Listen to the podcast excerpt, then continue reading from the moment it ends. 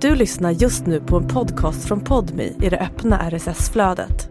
För att få tillgång till Podmis alla premiumpoddar helt utan reklam, prova Podmi Premium kostnadsfritt. Ladda ner appen i App Store eller Google Play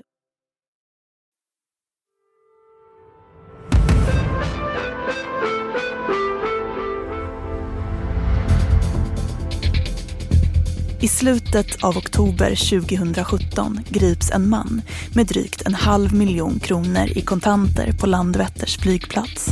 Han sa att han hade vunnit pengarna på kasino nere i Nice eller Cannes. Och han hade även med sig några kvitton sa, på kasinovinsten. Polisen Emelie Karlström får ärendet på sitt bord. Det blir hennes uppdrag att nysta i var pengarna egentligen kommer ifrån och hon bestämmer sig för att kolla upp mannens kontohistorik. Jag får ju uppfattningen om att han inte talar sanning. Det visar sig att han inte alls vunnit pengarna utan att han fått insättningar från andra konton.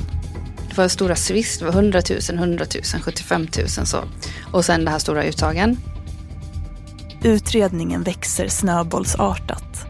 Emily och hennes kollegor ser att pengarna på mannens konto kommer från personer som i sin tur tagit stora banklån.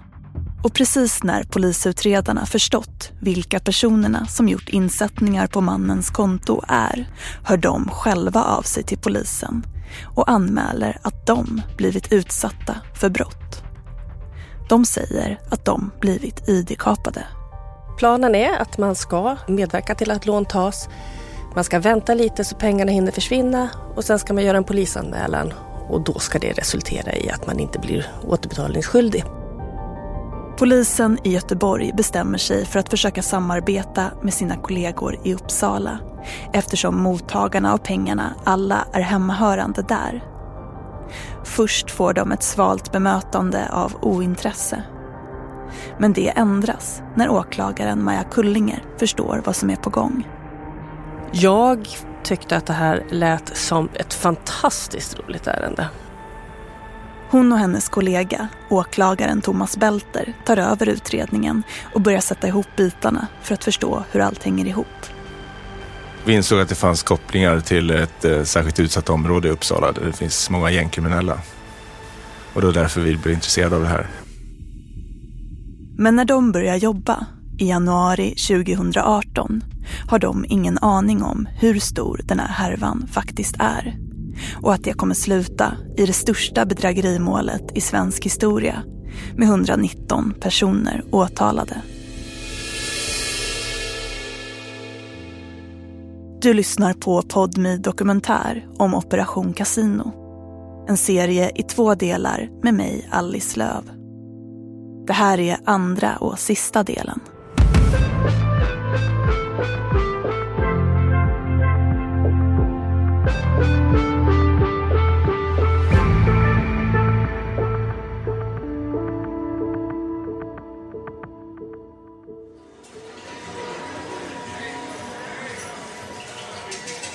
I en sandfärgad palatsliknande byggnad i Monaco hänger kristallkronor som vindruvsklasar från taket.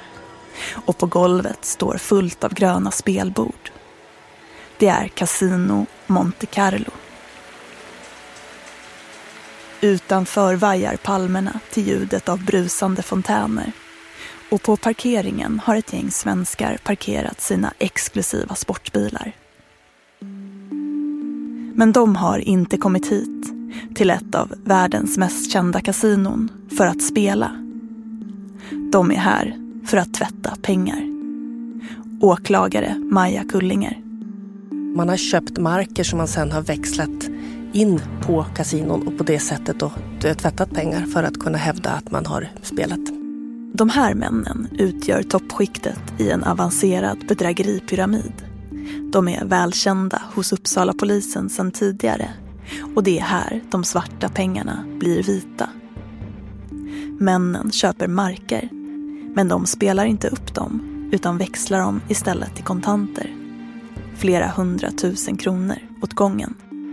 Swedbank hade vid det här tillfället en liten glitch i sitt system Nämligen att man kunde göra väldigt, väldigt, väldigt stora kortköp utomlands. Jag tror att gränsen var en kvarts miljon kronor per köp. Men man kunde göra flera köp. Så att vi har ju sett på kontoutdrag att det finns de som köpt marker för miljoner på kasinon. De har lurat och lockat unga personer hemma i Sverige att gå med på att låta sig bli ID-kapade. Och sen har banklån tagits i personernas namn. Pengar som direkt när de kommer in på kontona förs vidare till mottagarna på Rivieran. Låntagarna har sen själva hört av sig till polisen för att anmäla att de blivit utsatta för brott i förväntan om att få lånen avskrivna. För att hitta fler låntagare som mot betalning är villiga att gå med på upplägget gör männen reklam för sitt lyxliv på bland annat Snapchat.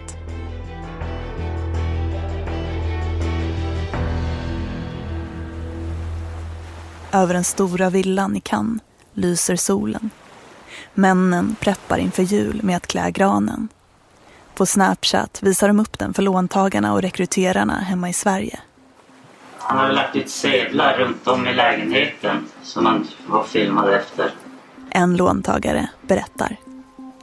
Eh, så var det en julgran pyntad med sedlar. Det är en rätt kitschig bild från huset där de bor, där de firar jul. Åklagare Maja Kullinger. Den här julgranen i någon pastellig plast är klädd med jag tror 500 eurosedlar. De använder Snapchat som ett marknadsföringsverktyg där de kan förföra och locka låntagarna med livet i kan. Att det här kan bli ditt om du tar rygg på oss. Alltså, om du låter dig bli id-kapad. På Snapchat visar de upp hur de dansar med champagneflaskor i händerna, äter dyra lyxmiddagar och kör runt i en blå Ferrari. Den, den är väldigt speciell den här blå Ferrarin och eh, det finns ju film och foton på den och hur den parkeras framför kasinon. Så att den var ju, det var inte bara en sportbil utan det var ju en väldigt dyr och, och extravagant sportbil som man lockade med. Rekrytera många så får du komma ner hit till, till Frankrike och åka i den blå Ferrarin som är så liten så man får inte plats med kartonger från Louis Vuitton i dem. Ferrarin är för liten. Får inte plats här. Långt bort från Monacos svajande palmer i ett kalt rum på polisstationen i Göteborg sitter Emelie Karlström och hon är männen på spåren. Hon håller på att förhöra de så kallade låntagarna och hon märker att berättelserna som målas upp liknar varandra. Ju fler hon hör, desto mer övertygad blir hon om att de fått instruktioner om vad det är de ska säga. Samtidigt gör polisen intressanta fynd som bekräftar Emelies misstankar. I takt med att de får fler och fler bevis som pekar rakt mot männens bedrägeripyramid får de skäl att göra husransakan hos en av uppläggets rekryterare hemma i Sverige. Han hann ju tyvärr komma undan då. Men det hittades ju bankdosor hemma hos honom som tillhörde de här låntagarna. Det görs fler husransakningar hos personer som förekommer i ärendet. Och det dröjer inte länge innan de mycket riktigt hittar en sorts manual. När vi hämtade en annan låntagare så hittade vi en lapp som var skriven av någon annan, eller det såg ut som att det var instruktioner. Ett, det här ska du säga till polisen. Två, bestrid alla lån. Du ska vara ett offer. Det var ganska kortfattat så här. Men sen så ju mer utredningen gick så hittade vi ju längre när vi kom in i telefoner och sånt. Där, där hade ju folk sparat ner manualen liksom bland sina bilder eller anteckningar. Och det var ju samma manual, man såg att de hade skickat den vidare via Snapchat, liksom, att de hade sparat ner den. Då var den ju jätteutförlig, så den fanns lite olika varianter. Det här är ett utdrag ur en av manualerna som hittas. Så här ska du göra. Följ anvisningarna. Du kommer att bli tvungen att ringa polisen 114 14 och göra en anmälan om att du blivit identitetskapad. Du förklarar då för polisen att någon slash några tagit lån i ditt namn och att detta finns bevisat via ditt kontoutdrag. Be polisen om all hjälp du kan få. Kom ihåg att det är du som är offret. Bete dig som det också och glöm inte att vara ledsen och upprörd över det inträffade. Lånen måste frysas i avvaktan på polisutredningen. Detta kommer du behöva tala om för lånebolagen samt polishandläggaren du får hos polisen. PS. Banken kan jävlas, vilket de ofta gör, det vill säga kreditbolagen vi utnyttjat. Du bestrider alla krav från dem hela vägen. Du är nummer 362 vi gjort detta på och ingen har någonsin blivit återbetalningsskyldig. Det ska vi fortsätta hålla, så bestrid hela vägen oavsett vad och följ mallen så kommer allt gå precis som det ska. Glöm inte för guds skull att du är offret. Bete dig som det också. Det fortsätter med vilka ursäkter man kan använda för att man tappat sin bankdosa. Bland annat att man haft den i väskan på gymmet. Manualen avslutas med orden “Kör hårt och lycka till” skrivet i kursivt. När man läser den här manualen och lägger dem bredvid förhören med låntagarna så ser man ju att det, det är som karbonpapper. Det står, säg till exempel att du har varit på gymmet. Jag tror det var sex, sju stycken som hade varit på gymmet och blivit av med sin bankdosa. Varför man nu släpper med sig sin bankdosa till gymmet när man har ett mobilt bank-id, det kan man ju också fundera lite över. Åklagare Maja Kullinger är nu den som leder utredningen som flyttats till Uppsala eftersom flera av målvakterna som tvättar pengar på Rivieran kommer därifrån. När jag fick läsa den här manualen för första gången så var det bara en bekräftelse på att vi var helt rätt ute. Vi var på helt rätt spår. Det fanns ingenting i den här manualen som förvånade mig mer än existensen av den. Att man är så dum så att man har det här nedskrivet. Det som gärningsmännen i det här fallet sysslar med kallas för friendly fraud. Och det betyder att den som anmäler att den blivit id-kapad och bedragen i själva verket medverkat till att lånen tagits i dens egna namn. Men påstår att den inte gjort det. I det här fallet kan man tycka att begreppet friendly fraud också berättar något om hur själva rekryteringen gått till. I och med att låntagarna värvas av någon de känner sen innan och litar på och dessutom uppmuntras att värva andra personer från deras vänskapskrets och familj. Att kriminella gäng har bedrägerier som sidoverksamhet för att finansiera sin livsstil är relativt känt idag. Men det var inte 2017. Det här blev vi varse om att det var inte bara narkotika, vapen, våld, utpressning och sådana delar utan det var också andra delar. Och, och, här kunde man lära sig då att även ett brott med så pass lågt straffvärde som bedrägerierna utnyttjas på det här sättet för att kunna vinna ut så mycket pengar som möjligt. Jale Poljarevius, underrättelsechef för Region Mitt och som under många år arbetat mot gängkriminaliteten i området, ser nu en möjlighet att komma åt och även lagföra gänget som plågar Uppsala. Genom Operation Casino har de chans att både gripa personer men också göra husransakningar i deras bostäder. Det här var ju ett gyllene tillfälle att arbeta med det här ärendet och försöka få så många som möjligt dömda och sen också försöka hitta så mycket pengar i kontantväg för att det här ska tillbaks till bankerna. Det är ändå skattebetalarnas pengar vi pratar om i slutändan. Polisen i Uppsala kommer snart att dra igång en tillslagsvåg som går under namnet Operation Lynx och börja plocka in kriminella med koppling till kasinohärvan. För gänget som åkt fram och tillbaka till Rivieran och som ingår i ett av Uppsalas största kriminella nätverk besitter ett stort våldskapital.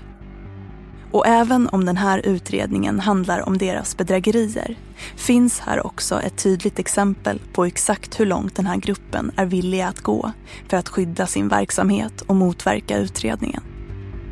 Parallellt med polisens arbete har en bedrägeriutredare som jobbar på en svensk storbank börjat undersöka konton där hon ser att det pågår ovanlig aktivitet. Hon beslutar sig då för att frysa ett bankkonto som visar sig vara kopplat till en person nära huvudmannen. Polisen Jale Poljarevius och det här drabbar ju de här individerna som var utomlands i högsta grad för att plötsligt så kapar man ju liksom själva näringstillförseln i form av ekonomisk vinning då. När kriminella individer blir pressade på det här sättet och får sina tillgångar frysta säger Jale Poljarevius att det som vanligtvis händer är att de först försöker påverka bankpersonen att öppna kontot igen. Han säger att han inte har koll på de exakta detaljerna i det här fallet. Men, jag kan spekulera i att antingen kör man det vi kallar för otillåten påverkan, att man talar om för någon att kan du öppna det här kontot? Eh, nej, jag kommer inte kunna göra det. Ja, men om inte du gör det, då kommer det att få konsekvenser. Och då skulle en konsekvens kunna vara att man försöker skrämma den där individen till att öppna upp kontot. Nästa steg är att man utför en hämndaktion. Och det som nu händer utspelar sig en torsdagskväll i februari 2018. Flera larmsamtal kommer in till 112 från personer som rapporterar att de hört en hög smäll. När polisen kommer till platsen, ett bostadshus i ett villaområde, konstaterar de att någon form av sprängladdning detonerat och att husets dörr och flera fönster skadats. Det visar sig att det är en eller flera handgranater som kastats mot huset och att de är riktade mot en specifik person. Bedrägeriutredaren på banken som beslutat att frysa kontot. Senare kommer det visa sig att det är två personer med koppling till kasinoärendet som ligger bakom attacken. De döms mot sitt nekande i tingsrätten till tre år och tre månaders fängelse för allmänfarlig ödeläggelse, grovt övergrepp i rättssak och narkotikabrott. Men frias på den allvarligaste åtalspunkten, mordförsök. Polisen Jale Poljarevius det är också ett sätt att visa att man är handlingskraftig och man ska komma ihåg att i stort sett alla de här gängen som vi har som är aktiva i det här landet, de använder ju våld som den primära metodiken. Våld, hot och tvång. Det är det absolut viktigaste i deras bas efter att de har tjänat pengar. Liksom. Eh, och skulle man inte göra de här delarna då kan man ju direkt framstå, det är ett signalvärde att du är svag, du är feg, du vågar inte göra det. Så signalvärde och, och, och de signalimpulser som man skickar ut, det är väldigt, väldigt viktigt för dem. Så att även om det här skulle få effekt eller inte effekt, oaktat vilket, så tycker man att ja, men två handgranater, det är ganska salt gjort. Liksom. En stor del av åklagarnas arbete går ut på att kartlägga olika flygresor och mejladresser. Vem som bokat vad och vem som betalat för att kunna knyta specifika personer till utredningen. Åklagare Thomas Belter. Det är eh, ytterligare en, en pusselbit så att säga. Vi, våran uppfattning var ju att det var ju huvudmannen som i hög utsträckning låg bakom hela eh, upplägget så att säga. Det var han som eh, skapade mejladresser i låntagarnas namn. Det var han som sen bokade eh, flygbiljetter för målvakterna som tog emot de här bedrägeripengarna. Ehm, så att, så att mycket handlar ju om IP-adresser och kopplingar mellan olika telefoner och annat och allting flöt då samman till en och samma person, nämligen huvudmannen.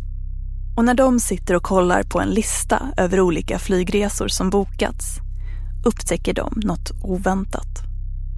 Åklagare Maja Kullinger. Det finns ett Amex-kort som används för att boka väldigt mycket resor i flickvännens namn.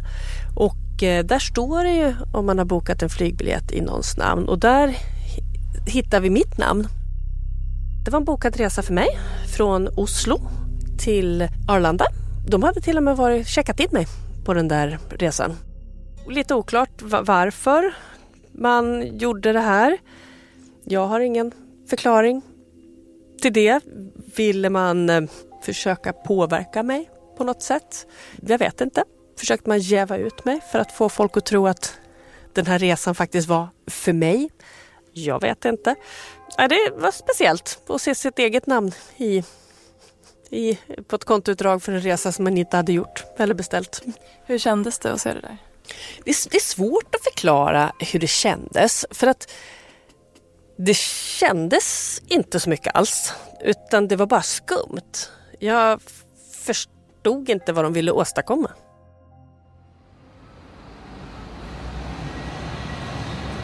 Det är januari 2018 och utredningen har flyttats från Göteborg till Uppsala där Maja Kullinger leder ärendet. Man har ju i Göteborg insett att det här är så mycket större än bara resenären som var häktad och då har man fattat beslutet att man inte tycker att det är proportionerligt att han sitter häktad när man utreder andra, andra individers brottslighet. Så att när jag får det här så finns det ingen frihetsberövad. Däremot så har man precis dagarna innan varit och hälsat på på ett bankfack. I Göteborg fortsätter polisutredaren Emelie Karlström arbetet med att kartlägga alla kontoutdrag från låntagare, mottagare och huvudmannen. Hela tiden klarnar bilden över vilka som är inblandade och de kryper långsamt närmre och närmre huvudmannen. Och nu får de uppgifter som kommer att ställa allting på sin spets. Vi får ju information om att det finns ett bankfack i Stockholm. Och eh, inte vilket bankfack som helst utan ett väldigt stort bankfack. Så åklagaren tar beslut där och det har ju setts två personer som har kopplingar till huvudmannen. Som har gått in där med stora väskor Eh, och påsar. Eh, kommit ut utan det. Bankfacket är den här bankens största, ungefär en kubikmeter. Och det hyrs av huvudmannens flickväns lilla syster som på övervakningskameror sett spärra in stora kassar och väskor till banken och gått därifrån tomhänt. Polisen har sina misstankar men vet ännu inte säkert vad väskorna innehåller. Det beslutas om husransakan i bankfacket och den 18 januari åker två poliser dit tillsammans med en låsmed och tar sig in i facket. Åklagare Maja Kullinger. Det är två kvinnliga poliser som är i, till banken och de vet ju inte alls vad de väntar sig när de ska öppna det här bankfacket. Men eh, det blir ju ja, Sesam öppna dig ögonblick när de verkligen förstår vad det här är. Bankfacket är fullt av olika kartonger, väskor och en papppåse. De öppnar väskorna och där gömmer sig sanslöst mycket pengar prydligt förpackade sedelbuntar fästa med gummisnoddar. Man hittar även falska ID-handlingar för huvudmannen. De här pengarna ligger nerpackade både i märkesväskor men också i eh, påsar från, från väldigt dyra märken. Så att de tömmer fort det här bankfacket, kastar sig in i bilen eh, och kör så fort de kan eh, tillbaks till Uppsala för att räkna de här pengarna. Det är en hisnande summa som visar sig på skärmen framför de två poliserna. I bankfacket fanns kontanter till ett värde av 5 miljoner kronor. Vad berättade de om hur det var att öppna det här bankfacket då? Det här var ju surrealistiskt. Det är ju så mycket pengar så man vet ju inte vad man ska ta vägen. Det var ju... De sa att ja, vi stod där med svarta sopsäckar som vi kastade ner de här miljonerna i. Nej men det är, eh, som jag har förstått det så här är någonting som de inte kommer glömma. Bankfacket hyrs som sagt av huvudmannens flickväns lilla syster. Både flickvännens namn och hennes lilla syster har synts till i ärendet innan.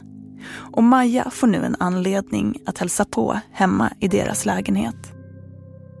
Vi förstod ju att det var väldigt intressanta individer.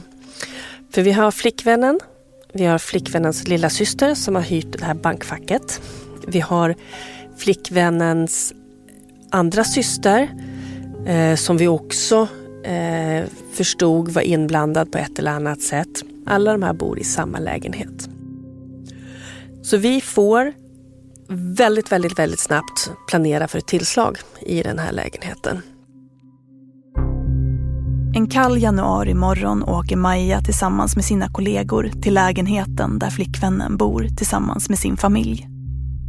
Vi är där tidigt, tidigt en morgon. De har inte hunnit gå till jobbet. Det är en fyrarummare med dubbla badrum. Lägenheten ser precis ut som vilken lägenhet som helst, ser Maja när hon stiger in över tröskeln. Det finns ingenting som avviker. Eh, man börjar leta lite och ser inte jätte... De här husrannsakningarna är ju väldigt systematiska så man går ju inte till det första som man tycker ser spännande ut och letar i det skåpet utan man, man, det är väldigt systematiskt. Och eh, det är ganska många människor i den här lägenheten. De tre systrarna är redan anhållna i sin utevaro och de grips direkt när polisen kommer. Utredarna är noggranna och undersöker lägenhetens alla vrår. Ingenting sticker ut. Men så kommer de till ett av sovrummen där det finns en stor garderob. Där hittar man närmare en miljon kronor i kontanter med gummisnoddar på, på samma sätt som pengarna i bankfacket var förpackade. Efter det här enorma fyndet av en miljon kronor i garderoben fortsätter man in i ett annat av sovrummen. De tre döttrarna delar på två rum och i ett av rummen så är det eh, en garderob. Och den där garderoben, när den öppnas så ser man massa kläder hänga i fin, god ordning. Man tittar lite på de här kläderna. Det är, det är mest Sara, H&M, lite Mango kanske. Inget, inget speciellt. Men på golvet i den här garderoben så ligger det märkesväska efter märkesväska.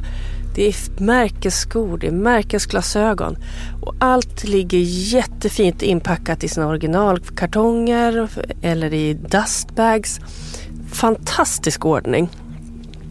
Vi hade en eh, expert från Bukowskis eh, som kom till Uppsala till beslagsavdelningen där för att värdera alla de här. Och eh, inköpspriset på alla de här grejerna var en miljon kronor. Och det kunde inte förklaras av, av de här döttrarnas inkomster. Sen hittade vi också i en garderob otroligt mycket kvitton på de här väskorna. Eh, jag tror att vi hittade kvitton för varor på en halv miljon och allting var betalat i kontanter.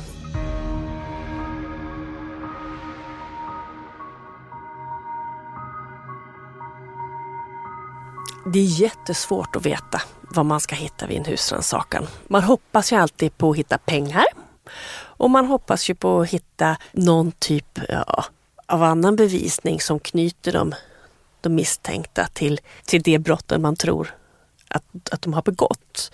Och i det här, i det, vid den här husrannsakan så blev det ju jackpot.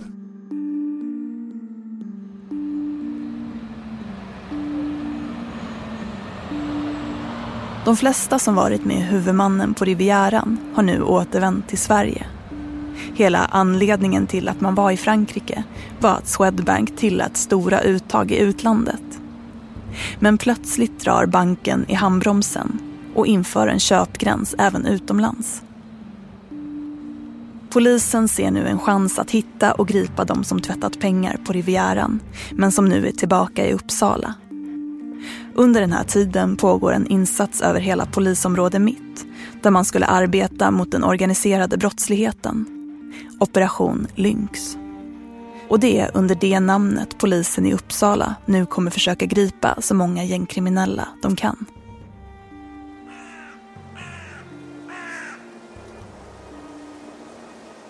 Tidigt en morgon, måndagen den 12 februari, sitter grupper av poliser i bilar runt om i Uppsala. Klockan är 06.00 och de är sammanbitna och redo att göra det jobb som nu ligger framför dem. Jale Poljarevius är kommenderingschef för insatsen. Det, det, är, det är jätteviktigt att man slår till att synkroniserat, att man kanske går på vissa adresser samtidigt. För sen börjar larmklockan gå liksom, och då får man bestämma då i vilka delar ska vi bryta i den här. På grund av Operation Casino har Uppsala polisen fått en guldchans att gripa viktiga personer från stadens största kriminella nätverk. Det blir en anfallsvåg. Alltså det var ju väldigt spännande för oss med tanke på att många av de här individerna som vi skulle plocka in i anfallsvåg 1 då, det var ju nätverksaktörer som vi sedan tidigare har jagat också. Så att det här var ju lite grann som en straffspark, liksom att här har vi fått ett bra ärende där vi kan få in dem och det påverkar ju sen också just den geografiska platsen om de här blir bortplockade från spelplanen så att säga. Så det var ju dubbel vinst för oss liksom att få jobba med dem i, i vårt lokalpolisområde. Polisen jobbar utifrån en prioriteringslista där man börjar med att gripa personer som anses vara högst upp i nätverket. När man gjort de gripanden som man anser är extra kritiska lämnas de över till utredarna som står redo att hålla förhör. Gryningsräderna pågår under tre månader där man successivt betar av skikt efter skikt i den kriminella pyramiden. Så att de, som var lägst ner i pyramiden, de kanske man kan plocka in sist av allting. Det här är inte någon jättefara, med det vi kallar för fara i dröjsmål eller att fara att man, att man undanröjer bevis. Liksom. Men, men, men gör man en bedömning på att de här individerna vill plocka in nu, då gör man så. att Då har man olika typer av, av insatspoliser eller poliser som jobbar ofta med offensiva metoder och som kanske civila jobbar mot narkotika och vapen och så. Och då, då är det olika team då som får olika uppdrag på olika adresser. Man åker dit och sen tar man sig in på lämpligt sätt Jag tror att vi var närmare 60-70 poliser totalt som jobbade under tre, tre dagar då.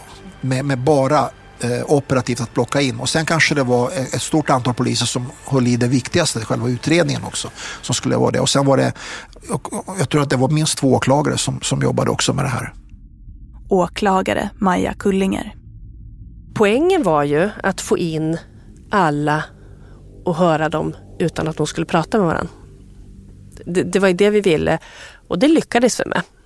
Det var, jag tror att det var en individ vi inte fick in.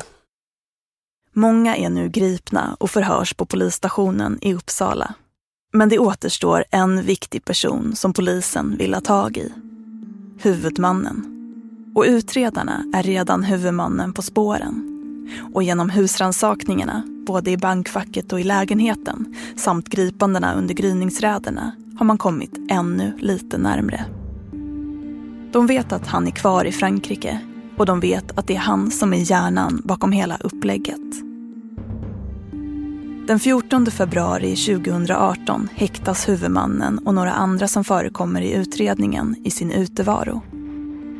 Vi vet ju var han finns någonstans. Så att efter att man har fått honom häktad i utevaro så skickar man ut en internationell efterlysning. Och vi vet ju att han var, var han var någonstans. Han var ju i Frankrike. De får kontakt med fransk polis som snabbt lokaliserar honom på ett lyxhotell på Rivieran. Fransk polis håller koll på honom via övervakningskameror.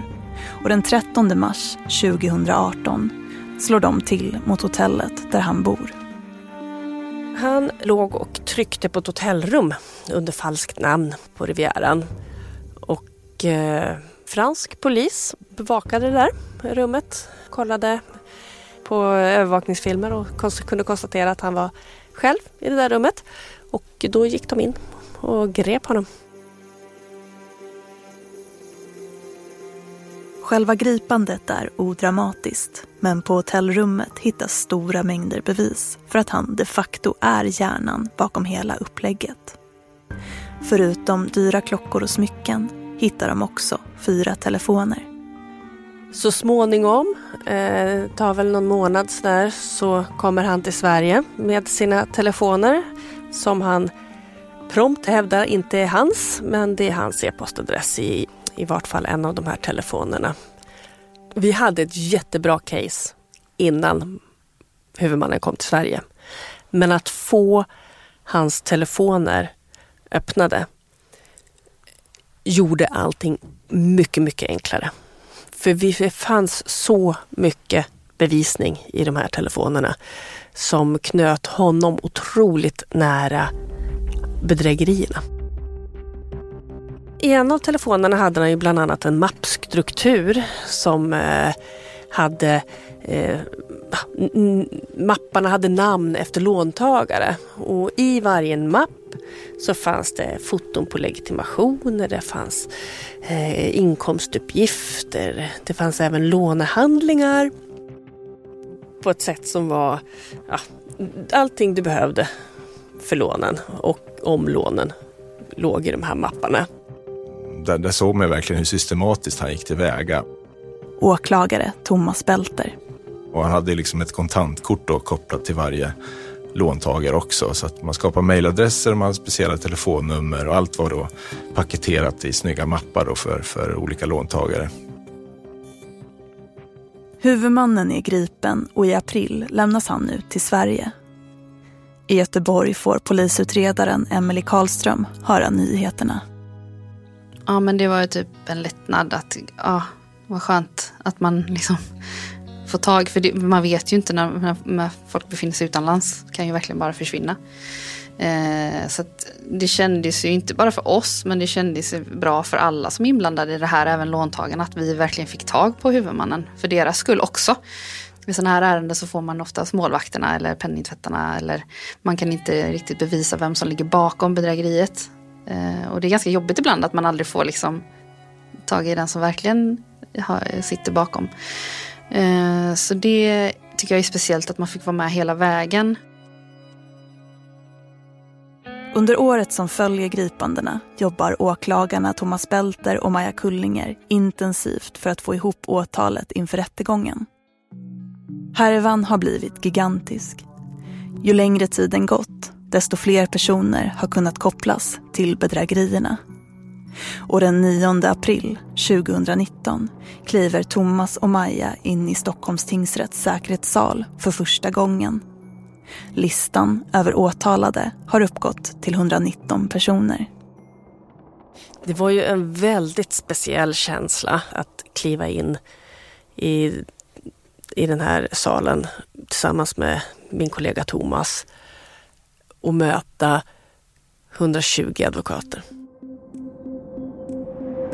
Som mest tror jag att jag hade mött åtta advokater samtidigt tidigare.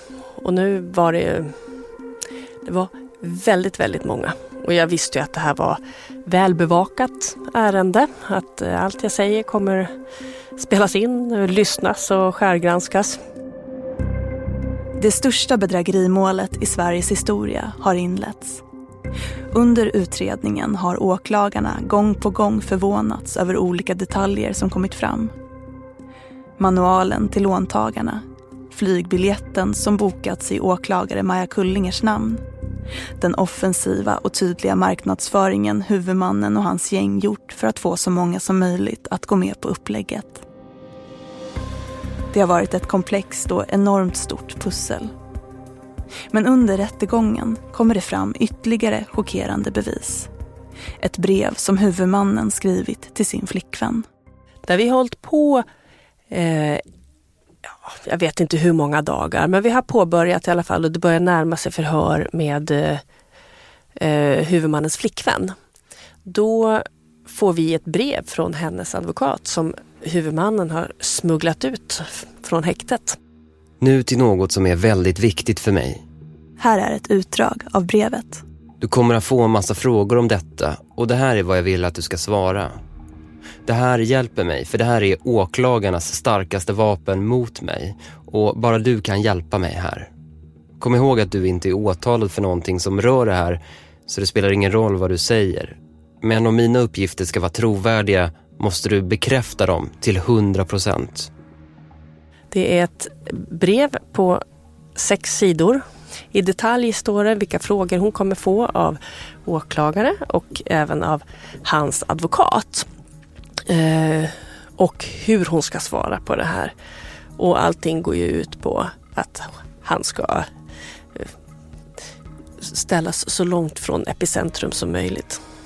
Vad tänkte du när du fick det här brevet? Det, det är nästan för bra för att vara sant. Det är som ett det är som ett erkännande i skrift. Där han, han ger instruktioner om vad hon ska ljuga och säga för att han ska komma undan. Och varför tror du att hon valde att lämna det till er?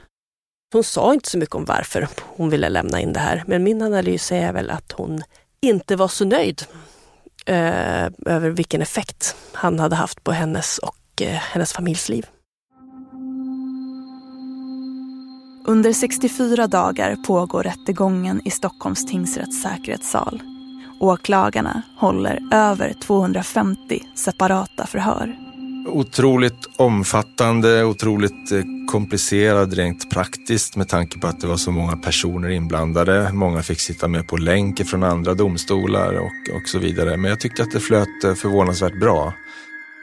Runt 100 personer kommer i slutändan dömas för inblandning i Operation Casino. Totalt har huvudmannen, mottagarna, rekryterarna och låntagarna tillsammans svindlat cirka 47 miljoner kronor. Målet tas upp i både tingsrätt och hovrätt och när allt är klart är huvudmannen dömd mot sitt nekande till sju år och sex månaders fängelse. Hans advokat säger i media att hans klient är oerhört besviken och har tagit domslutet väldigt hårt. Det unika med det här ärendet är ju dels att vi fick huvudmannen och att det är så vansinnigt många som åtalades. Åklagare Maja Kullinger hade aldrig kunnat ana att det här fallet skulle bli så stort. Nu när allt är över kan hon se tillbaka på ett mål som kostat henne oräkneliga arbetstimmar. Jag hade inte velat haft det ogjort, men hade jag vetat hur otroligt mycket arbete det, det faktiskt skulle inneburit för mig eh, när jag tackade ja så hade jag nog tänkt en eller två gånger till. Majoriteten av de 63 låntagarna döms också till villkorlig dom med samhällstjänst eller dagsböter för grovt bedrägeri eller medhjälp till grovt bedrägeri. De lämnas efter det här ärendets slut också med miljonskulder hos olika låneinstitut. Jag har ju svårt att förstå hur man kan ha gått på det här. Eh, om, det, om det verkar vara för bra för att vara sant, då är det för bra för att vara sant. Och, och för mig är det obegripligt hur de har kastat bort sina, sina liv för 30 000 kronor. Vissa av dem är ju miljonskuldsatta. De har ingen kreditvärdighet idag. De kommer inte kunna köpa en lägenhet. De kommer knappt kunna hyra en lägenhet för att de är, de är, de är hos Kronofogden. Jag tycker både synd om dem. Eh, jag tänker att de var väldigt godtrogna. Utredare Emelie Karlström. Vill väl ha snabba pengar. Fast ändå så har jag svårt att förstå liksom varför det här suget av pengar finns. För det är ju liksom inga personer som är liksom samhällets lägsta klass. Utan det här är ju ändå personer som har en bra inkomst. Som har liksom ett bra liv, i alla fall utåt sett. Eh, så har jag svårt att förstå hur man kan gå med på något sånt här. Men jag kan ändå ha en förståelse till att man kan svepas med i det om det är någonting. Man känner ju aldrig en person, alltså vi känner ju inte de här personerna, vet ju inte vad de har i sitt bagage. Men, men någonstans, eh, det är ju inte kul för dem att, att leva med den skulden som de har. Och de kommer ju, all, de kommer ju leva med detta resten av sina liv. Det är klart man tycker, lite, man tycker synd om dem. Samtidigt så har de ju ändå begått, de har ju gjort en aktiv handling liksom. Eh, men eh, jag tror inte att de tänkte att straffet skulle bli så hårt.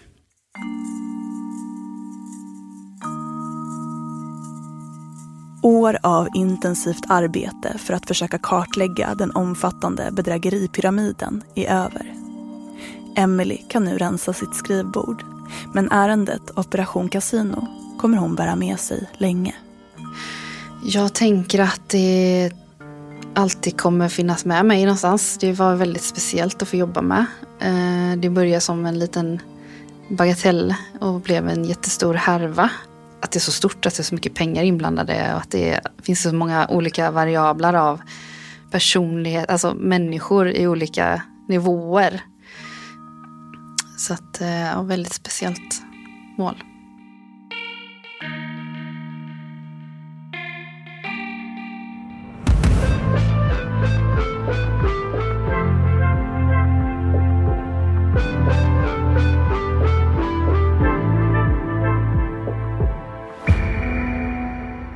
Du har lyssnat på den andra och sista delen av Operation Casino. En dokumentärserie i två delar för Podmi av produktionsbolaget Filt. Vi har under arbetet med den här dokumentären försökt nå flera av låntagarna, men utan resultat. Producent är Olivia Sandell och tekniker är Christer Orreteg. Exekutiv producent på Podmi är Emilia Melgar Arnheim. Jag heter Alice Löv.